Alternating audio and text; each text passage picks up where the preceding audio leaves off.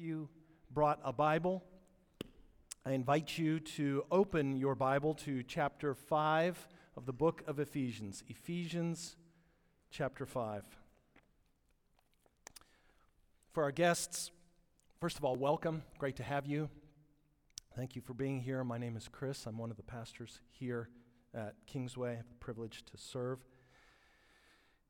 Um, we have been on a series through the book of Ephesians.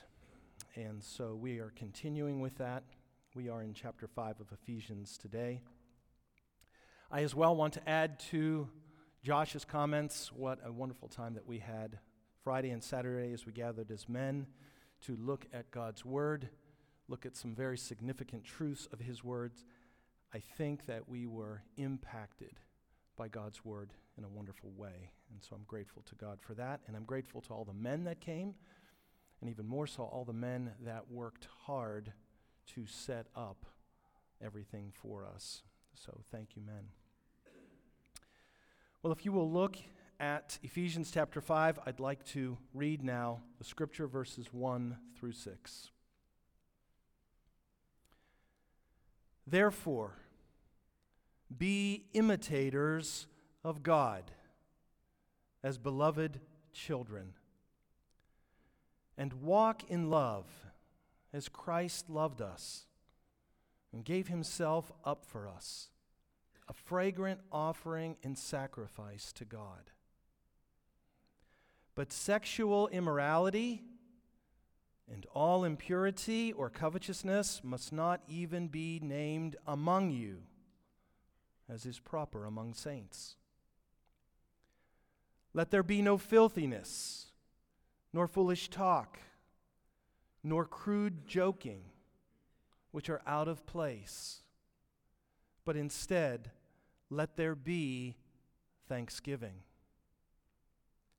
For you may be sure of this that everyone who is sexually immoral or impure, or who is covetous, that is, an idolater, has no inheritance in the kingdom of God and of Christ and God. Let no one deceive you with empty words, for because of these, the wrath of God comes upon the sons of disobedience. Pray with me.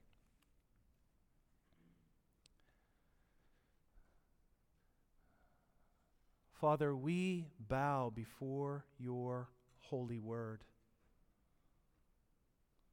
Father, we recognize the value that you place on your word. That your Son is called the Word. Father, we ask that you would cause our minds to think your thoughts. Cause our hearts to be changed by your word. Come by your Spirit now. Walk among us. Instruct us from your word that we would be changed into the image of Christ. We ask it in his name. Amen. Commentators. If there is an intriguing job out there, it's the job of being a commentator. There are social commentators, political commentators, sports commentators, musical commentators, religious commentators, commentators for animal care, for car care, for baby care, for health care, and just about any care that we care about. You more than likely listen to them, probably know about them, perhaps have your favorites, may agree or disagree with them, may be helped by them, and from time to time may be irritated or angered by them. They're in radio, TV, print, and all sorts of media. Needless to say, they are a fixture of our culture. And by the way, how do you get a job as a commentator? Think about it. If there is a job description, and I imagine someplace there's a job description, uh, I wonder what that job description for a commentator would say. You have to come to work and you have to comment. You don't have to be right, don't have to be true, don't even have to be relevant, though it helps. You have to be, I guess, somewhat entertaining. You have to come to work and you have to give your opinion. I once had a boss who said about his employees everybody in around here has got their opinions, and they're both like armpits. Both opinions stink. But give your opinion. Humor aside, I believe it's safe to say that, without argument, commentators have an influence. They have an influence upon our thinking, they have an influence upon our culture, they have an influence upon our society, and possibly more than we would care to admit. They affect our thinking. And if we're not careful and discerning, they will and do affect the way we see God and the way we interpret His Word.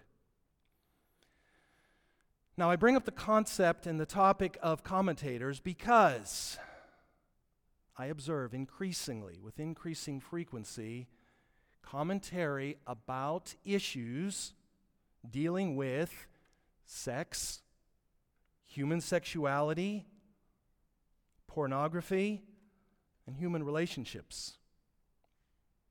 It's simply in the air we breathe. You can't escape it. And if you're honest, you would say that we are bombarded with this. You don't need to go searching for it. Billboards, magazines, TV commercials all speak a commentary on the subject. So, we must be careful. We must be discerning. And as verse 6 of our text says, we must not be deceived with empty words. We have to guard against a deception regarding this. Now, with all due respect, some of the commentators that we hear today can be very misleading and, as, and themselves are misled. It's not to say that they are bad people, it's that their words can be misleading. Conversely, fortunately, there are also good commentators, good commentators as well. Chief among them is one of my favorites, is a man who initially, when he began his career, was known to be completely antagonistic toward the Christian church. He had achieved the highest degrees of religious renown and fame in his circles. He held memberships in the highest religious offices of his denomination and was, without question, a well respected theologian. He had the religious, proverbial world by the tail. But one day, while going down a road towards an Israeli city known as Damascus, all that changed, and his world was turned upside down. For on that road, he met the resurrected, living Christ. And his life changed. His entire paradigm of life. His paradigm about the meaning of love and the purpose of life. It changed, including his name. The Lord changed his name, of course, from Saul to Paul. And he began his work then as a spokesman for God. And in the words of this commentator, humanly speaking, we read, God's commentary. Today we read God's commentary on the topic of sexuality. God's words today reveal several issues that are not only controversial in our society, they can also be inflammatory.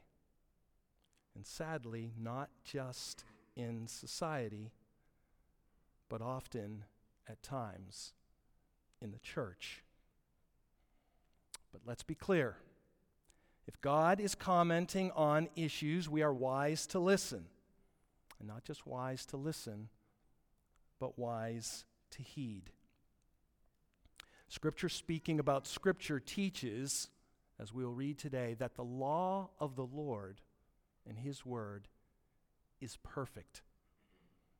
So, let's give priority to the Word of God, allowing it to be the compass and standard, and we fall under its teaching. So, let's look at our text. Looking at verses 1 and 2, they call us to be imitators of God. The word to imitate comes from the same word from which we get the word mimic. The verb tense is one which conveys a growth process, which we could rightly translate to be be becoming imitators of God. Be becoming imitators of God. So at the outset, we see before us is a call and a command to grow. To grow. But the call and the command to grow is a specific call and command. It's a call and a command to imitate. To imitate. The imitation, as you read before us, is that we are called to walk in love. To walk in love. To constantly order our behavior within the sphere and realm of love. To walk as dear children who live in the love of benevolent Father. To mimic his love. But herein lies the challenge. Here's the challenge it's a major challenge, which is what does the love of God that we're referring to here look like? What's the love look like that we're called to imitate?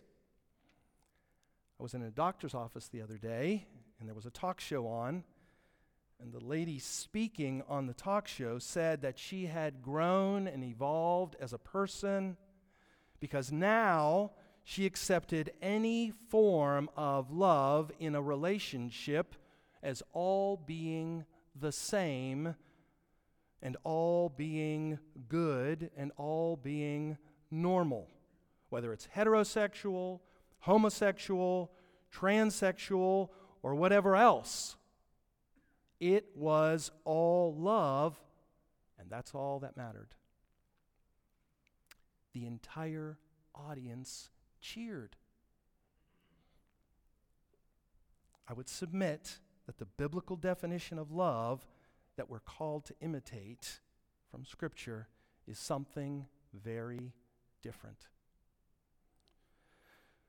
Regarding this challenge, the theologian D.A. Carson says If people believe in God at all today, the overwhelming majority hold that this God, whoever he, she, or it may be understood, however he may be understood, is a loving being. But that's what makes the task of the Christian witness so daunting. For this widely disseminated belief in the love of God is set with increasing frequency in some matrix other than biblical theology. The result is that when informed Christians talk about the love of God, they mean something very different from what is meant in the surrounding culture. Moreover, he goes on to say, that the love of God in our culture has been purged of anything that the culture finds uncomfortable. We must be careful to note a biblical definition of love. So, to further define what is meant by this love and what it looks like and what we're called to imitate, we need to see the qualification. Yes, without question, we are called to walk in love. But that love is as Christ gave himself for us. That love is specific, as Christ gave himself for us. So before we launch into some of the specifics of the other things that Paul has to say, I want to take a little bit closer look at this love of Christ. As we look at the love of Christ that we're called to imitate, I believe it reveals at least three things. Number one, that the love of Christ is a sacrificial love. It's a sacrificial love. It's a costly love. It's a self sacrificing love. The Bible says that God gave, gave his Son. It's a life where he laid down his life. He denied himself. Yes, he gave many, many generous things and did many, many kind things. But it is a giving, other centered love. It's a love that was anything but comfortable and easy. And it cost him much. So the first thing is that it's a sacrificial love. The second thing that we see in the love of Christ is that it's a focused love. A focused love. It's a love for God, it's a love for others, it's a love for the honor and the glory of God. Luke 9:51 says that regarding the day of his crucifixion as Jesus was heading to Jerusalem he set his face. I believe that's a reference from Isaiah 57 where it says I set my face like a flint it's a determined love a focused love and thirdly the love of Christ is a unifying love in keeping with the entire book of Ephesians it's a love which ultimately brings unity between man and God. The love of Christ and the work of Christ brought a unity between man and God, and therefore between man and man. And the letter of Ephesians is a loud message that the love of Christ brought the people of God to a place where we now in unity with Him, can walk as He walked. But overall, the love of Christ sets us free. Overall, the effect of the love of Christ is this it makes us free. The love of Christ, the work of Christ, sets us free. And it sets us free to live as Christ for the glory of God. That's what the love of Christ does. It frees us from sin and the bondage of sin, and it sets us free to live for the glory of God. We are free, thanks be to God, from sin's dominion. Do you know that non believers can't say that? I once had a friend in school when I was in junior high school. He was a good buddy, but he did not know the Lord. And there were things in his life that were obvious, clear transgressions. And I, in my zeal that was in some ways out of place in my mouth would confront him. And I would confront him about his sins. And one day he stopped me as I was confronting him about one of these sins. And he said, Chris, I can't stop. And the Lord stopped me at that point, and I'll never forget it. And the Lord said, He's right. He can't. We don't have power to walk free from sin apart from the work of God. But in the power of Christ, let's be not deceived. There is power to walk free from sin and to honor God. We're free to love, we're free to be servants of righteousness. So let's keep in mind and remember as we are talking about walking in love that the biblical understanding of love and the love of God that is unifying for his kingdom is not a nebulous, undefined, something that's just open to cultural or social interpretation. It's purposeful, it's specific, and has an end goal in mind. And ultimately, for our study today, I think it brings us to this that the Christ who demonstrated this love and the Christ whose love we're called to imitate now calls, and more than that, commands his disciples to grow in imitating that love. Let me say that again. The Christ who demonstrated this love, the Christ whose love we are called to imitate,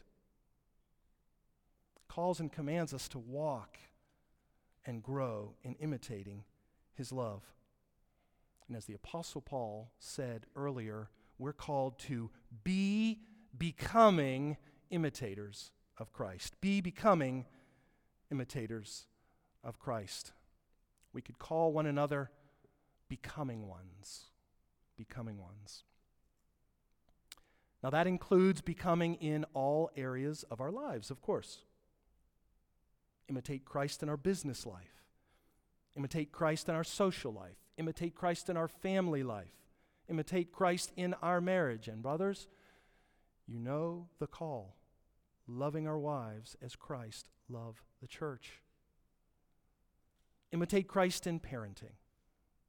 And of course, as is our scripture today, we are called to imitate Christ in the area of sex and sexuality. So here in chapter 5, we read, Yet again, we've already, by the way, gone over this in chapter 4, verse 19. But yet again, we read Paul's admonition and command to bring into subjection of Christ everything pertaining to the realm of sexuality and human desire. Now, the secular world of Ephesus, into which this letter came, was widespread with various levels and forms of prostitution, fornication, and sexual activity.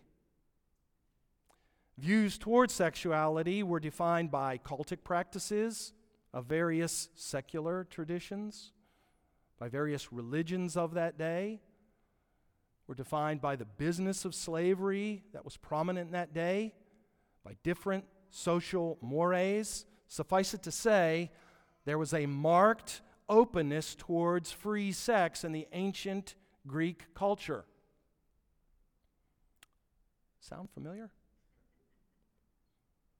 One commentator says this The moral life of the Greco Roman world had sunk so low that while protests against the prevailing corruption were never entirely wanting, in other words, there was something there of protest, fornication had long come to be regarded as a matter of moral indifference and was indulged in without shame or scruple, not only by the mass, but by philosophers and men of distinction who, in other respects, led exemplary lives.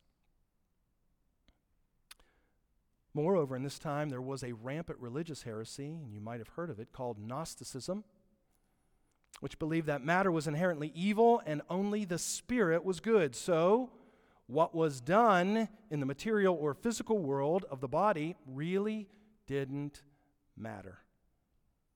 Only what was done in the spiritual part of life mattered. But thankfully, and thanks be to God, into this world comes the Word of God, comes our Lord. And through his coming, bringing his truth. And as he brought his truth, he brought this that both the physical and the spiritual world do matter. They do matter. And both worlds are areas where we are called to glorify God. Into this very pagan and very promiscuous world, God brings the following command. Look at verse 3. But sexual immorality and all impurity or covetousness must not even be named among you,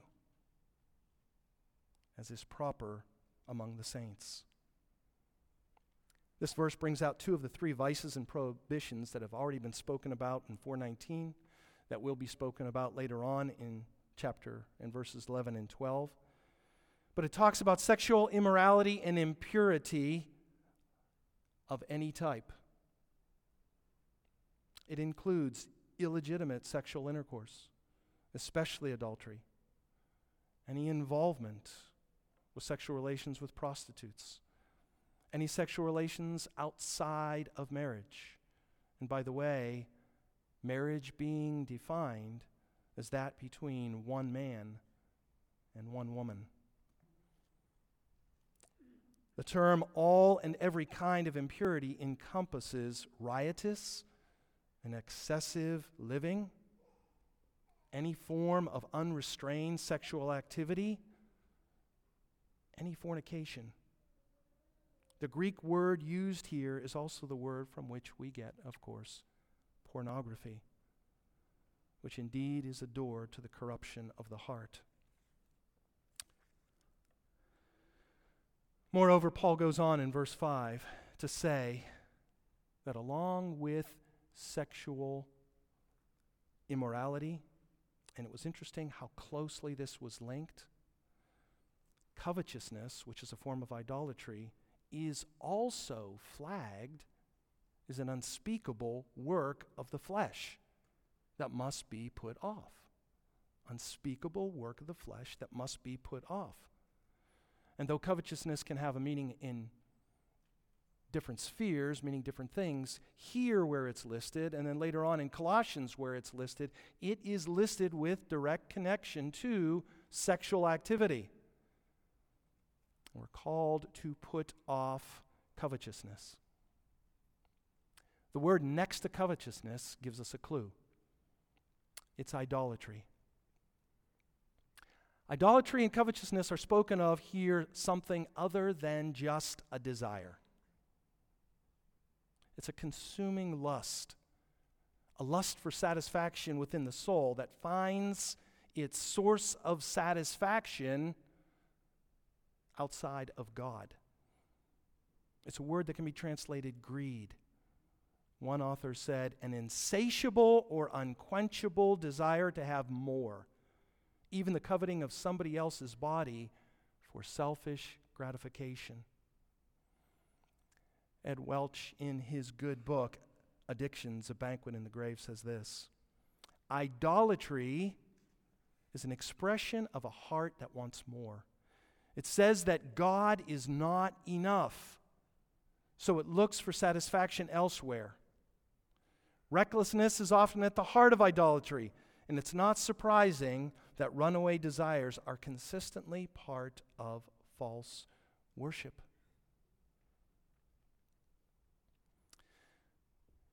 Little quiz. Do you recall what the first commandment is? Have no other gods before me. Some of you got that. Do you know what the last commandment is? One of God's big ten? You shall not covet. And it goes on to say there in Exodus 20:17, you shall not covet your neighbor's wife. Covetousness is an expression of idolatry seeking to fulfill my desires with a false God. Maybe we don't have them dressed up on totem poles. Maybe we don't have statues of them, but idols are all around us. Some of you might know the quote by John Calvin Our hearts are factories of idols, factories of idols. Speaking with our text, so oftentimes we seek to fulfill our lives with idols. So, folks, we have to be wise. We have to be discerning. We have to see the potential for sexual sin. It is not neutral, it is around us. P.T. O'Brien helpfully says In contrast to the loose living that prevailed in the Hellenistic world, New Testament teaching required unconditional obedience to the prohibition against fornication. All such sexual immorality, as we've mentioned, is to be considered works of the flesh, deeds of darkness, outside the bonds of God's order, and as such are prohibited and sinful. Moreover, Paul goes on to say that these things not, ought not even be named among you. Look at verse 4. Paul makes the command that we are not to talk about these things. Talking about them is inappropriate. They are out of place. He says in verse 4 Let there be no filthiness, nor foolish talk, nor crude joking, which are out of place, but instead let there be thanksgiving. Folks, I understand this is a hard word, but we must hear God's word. Talk of obscenities, crude joking about sexual things, vulgarity, speaking in a crude manner of that which God calls good and that which God calls holy, namely sex, ought not be among his children. God created the sexual relationship for the marriage, something to be good, something to be holy something to be pleasing, something that was a, an expression of a very intimate union between two people. And it had a purpose and has a purpose. It's declare the holiness of his union with his people, namely between Christ and his bride, which is the church. So, folks, speaking obscenities, crude joking, demonstrates both the maligning of the gift, which is a holy gift, but it also speaks of a covetousness and a self centeredness, which is the direct opposite of the purpose of the gift.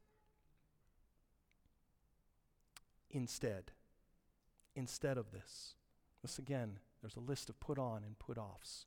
We're talking about the put offs. Just important as the put offs is the put on just as important as the put offs is the put on. Ephesians 5 4 at the end says, Instead, let there be thanksgiving. Let there be thanksgiving. There ought to be thanksgiving. In place of improper speech, there ought to be thanksgiving. I did some research last night and it said there were, thanksgiving is listed 37 times in the scripture. The phrase give thanks to God is listed 57 times in Scripture. The word thanks is listed 98 times in Scripture. I think God wants to get our attention. The act of giving thanks is an expectation of God's people. It's an expectation of God's people. I believe one of the reasons why we're commanded to practice thanksgiving and give thanksgiving, in part, is because it renders focus first and foremost to God, to the glory of God. Cultivates in our heart a gratefulness to God for the work of God. We had an opportunity over the last couple days as men to listen to words about justification huge doctrine that when you get to the end of it, you're just in awe of the work of God. The only proper response to that, as we think of that, is thanksgiving. But thanksgiving is a deliberate act of the will. It's not just a state of mind, though it can involve a state of mind. There is a place in Scripture where it says, Give thanks. I believe the most powerful spiritual position we could ever be in is in a place of giving thanks. Giving thanks. And it's interesting as I was looking at the Apostle Paul, the number of times where in his exhortations he says, rather, the giving of thanks, the giving of thanks, the giving of thanks. For what? For who I am in Christ, from where I've been rescued, from what I've been rescued, for what my future is. That's just the beginning. We have so much to be thankful for. So, an interesting question to ask ourselves is this If you were to record your words and meditations, would we be marked by giving thanks? If your sense of gratitude is cold or waning, I invite you again to take some time to walk again that well worn path to the cross, to take time to think upon the work of the Savior for us, to contemplate it, to think on it, and to be freshly impacted with thanksgiving.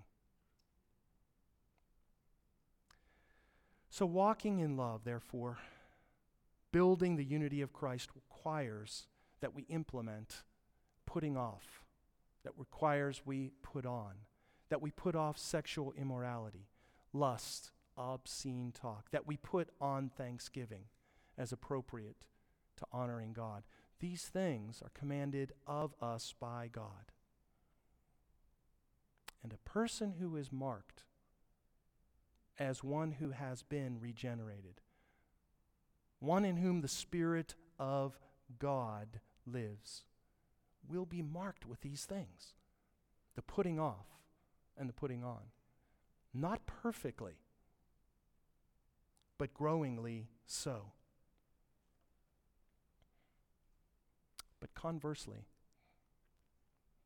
and sadly, a person who does not in some form seek to walk in a manner of life putting off of sexual immorality and sin, putting on thanksgiving to God, is, according to Scripture, suspect as really being a child of God. One of the most sobering verses in this section for me is verse 5. For you may be sure of this that everyone who is sexually immoral or impure, or who is covetous, has no inheritance in the kingdom of Christ and God. Now, what is in view here is a pattern of continuous practice. It's a living to fulfill sexual sin and a pleasure within a sinful lust and an insatiable gain for more. Though this is acceptable to many in our culture and society, and it is, quite honestly, in many places, and in many places of the world. But according to the New Testament and the Word of God, someone who lives like that brings a sober assessment that they do not possess a worship of God in their hearts and sadly, nor are they an inheritor of the kingdom of God. Please understand, I'm not speaking of the sins that we commit day to day that grieve us, from which we regularly repent. We are all familiar with that. That's a completely different scenario. It's not what I'm talking about. But Paul continues emphatically that if one continues to practice this, does not repent of the idolatry of sexual sin, they cannot inherit the kingdom of God. And as a pastor, one of the most grievous things that a pastor has to do is to confront somebody. And I have no authority from Scripture at all to assure anyone who is walking in a way as described. I have no authority to assure them that they have a place in the kingdom of God.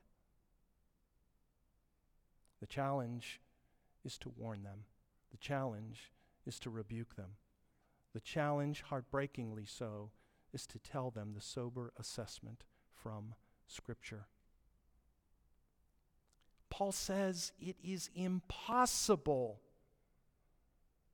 that one who has been made alive in Christ, who's been called by Christ, that now possesses eternal life, that has an inheritance in Christ, that loves and worships God, that knows the joy of forgiveness, it's impossible that they are going to continue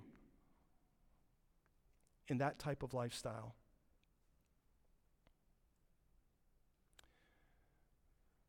Friends, we're called to walk in freedom. We're called to walk in freedom from these vices and sins. They seek to ensnare, they seek to tempt us. They're prominent all around us. Turn on your cell phone, turn on your computer, turn on your computer, drive down the road, turn on the radio. It's there. We're bombarded by it. Can't get away from it. It's going to come at us. We are called to wrestle with this. We're called to fight. It's a lifelong process, but we're called to imitate Christ in this. We're called to grow in this. We're in a process of growing. And I like what Martin Luther has to say about our growth in imitating Christ. Martin Luther says, This life, therefore, is not righteousness, but growth in righteousness. Not health, but healing. Not being, but becoming. Not rest, but exercise. We're not yet what we shall be, but we are growing toward it. The process is not yet finished, but it's going on. This is not the end, but it is the road. All does not yet gleam in glory, but it is being purified. Folks, we're in a process. We're in a battle. If you're not in the battle, get in the battle. If you're not in the battle, you don't know you're in the battle. It's there. So, for lack of a better battle plan, I offer the following one way to be involved in this war. For what it's worth, I offer the following an acronym, if that's the right word. One way to battle is to attack. To attack. So for attack, I have A, admit. Admit your inability to stand in your own strength against sexual temptation. We must trust and look to the Lord, must see our need for God. An author who I read early on in my life, who I deeply, deeply respected, who deeply was respected in the world of this, said, There is one area where I will never fall. And unfortunately, Tragically, that was his case. Folks, we cannot stand in our own strength. We can stand. We can stand. We are called to fight. But we must admit our inability to stand apart from God. We need his help. T, we need to trust. Trust that God, by His Spirit, is at work within you. Recognize that as a child, you have been liberated from the power of sin. You have been united to Christ. You have been filled with His Spirit. Trust that God is at work. Trust that He will help. Thirdly, thank Thank God for the life and inheritance that you have in Christ. Thank God for the work that He's done. Thank Him in song. Thank Him in prayer. Make thanksgiving a focus of your day. Tell yourself about it. Give thanks to God. Fourthly, accountability. Accountability. Get prayer. Get prayer. Get a Nathan. Get somebody who will ask you questions. Get counsel to help you walk free and stay free. Get with a brother or sister who can pray for you, who can encourage you, and not just confront you about what you're doing wrong. One of the wonderful things about being together as men was you heard brothers talk to other brothers about what they're doing right and to be encouraged in what they're doing as they're putting on the armor of God. Do you have a friend? Do you have somebody who you can talk to in terms of accountability? Fifthly, be honest and confess. Confess sin and repent from sin. None of us walks in perfection. None of us does this side of heaven. Confess sin, repent. They are sweet gifts of God. Confession is a sweet gift of God. Confession breaks, helps to break the back of sin. It is humbling when you go to someone and say, I have sinned this way. No, I didn't just say that, I lied to you. No, I didn't just lie to you. I lied to you because I wanted myself to look better. I didn't want you to look better. I lied to you because I was jealous, or what have you. That's confession. Before God, we have no fear of his rejection because we are his. Before us is our forgiveness. Lastly, kill. Kill. What the saints of old would call mortify. Put to death. Put to death as necessary. Putting to death, don't know what comes to mind, but if you take an axe and put it across the head of an animal, they're separated. You hold the axe. In addition to that, flee. This relates to sexual temptation. The Bible is clear to flee. I heard one teacher say that, brothers, if you can look at a scantily clad woman who is acting seductively and not be tempted, it's not because you're spiritual, it's because you're dead. Ladies, if you can regularly watch programs or read books that speak of the ultimate man, the ultimate hero, the ultimate lover, and not fantasize, it's not that you're mature. It's that you're fooling yourself and that you're deceived. Jesus said, If your eye causes you to sin, pluck it out. If your hand causes you to sin, cut it off. It is better to go into heaven maimed than to not go into heaven. So I had a friend say, Chris, does it mean that then I should pluck out my eye? Should I cut off my hand? And I said, No. You can't perform a spiritual process with a physical act. Jesus is talking about the spiritual there, but he is making a point. We must take action. Called to imitate Christ. So if what you're doing with a relationship or with the computer or with a magazine causes you to fall into sexual sin, cut it off. Cut it off. As relates to temptation towards sexual sin, we have good advice. Run. Don't stop to negotiate. Don't stop to deliberate.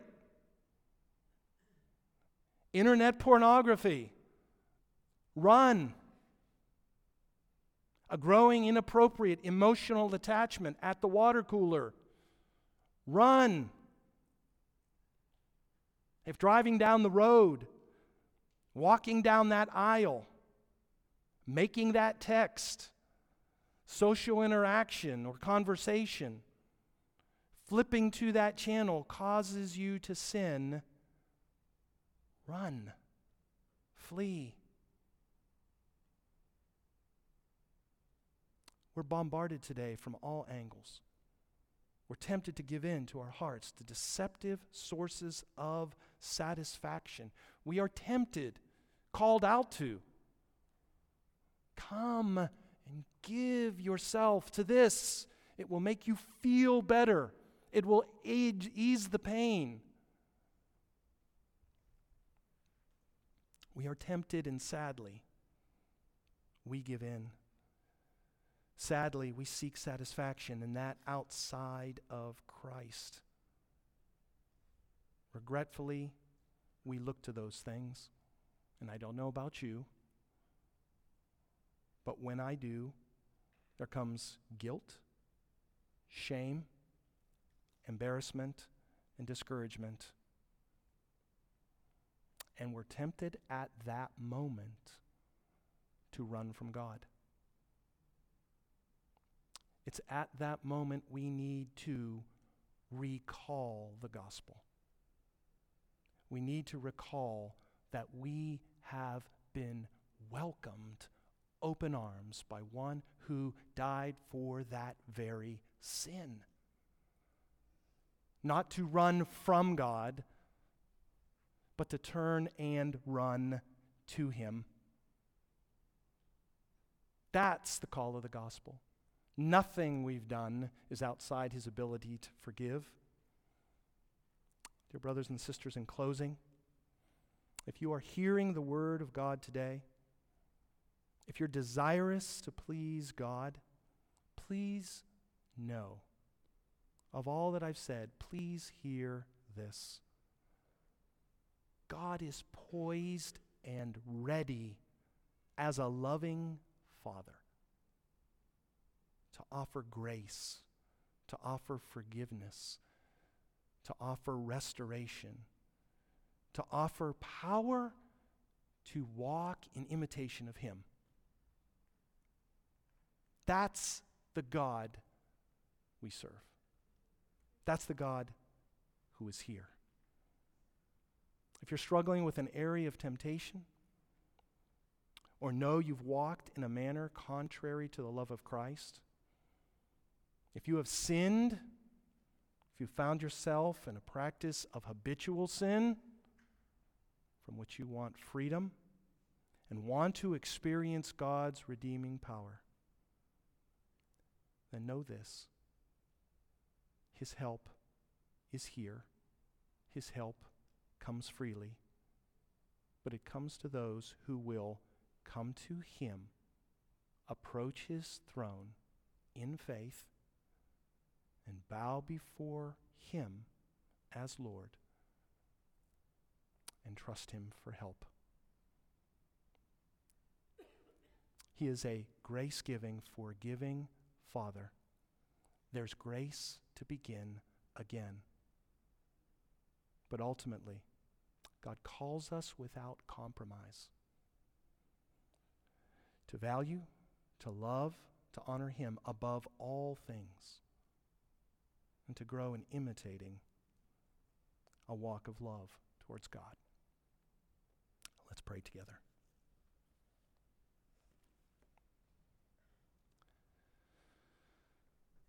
Father, we recognize that we all are but debtors to your mercy, in need of your grace, in need of your help. And so, Father, in response to your word, we offer ourselves, firstly, with thanksgiving for your abundant love for us. Lord, we give thanks to you that you called us when we were not worthy. You called us when we were not deserving. You took our sin upon you and forgave us that sin. And so, Father, we offer afresh ourselves to you. Lord, that you would cause us to walk in a manner that's imitating of Christ. That through our lives, through our sexual lives, you would be glorified to the honor of God. Amen.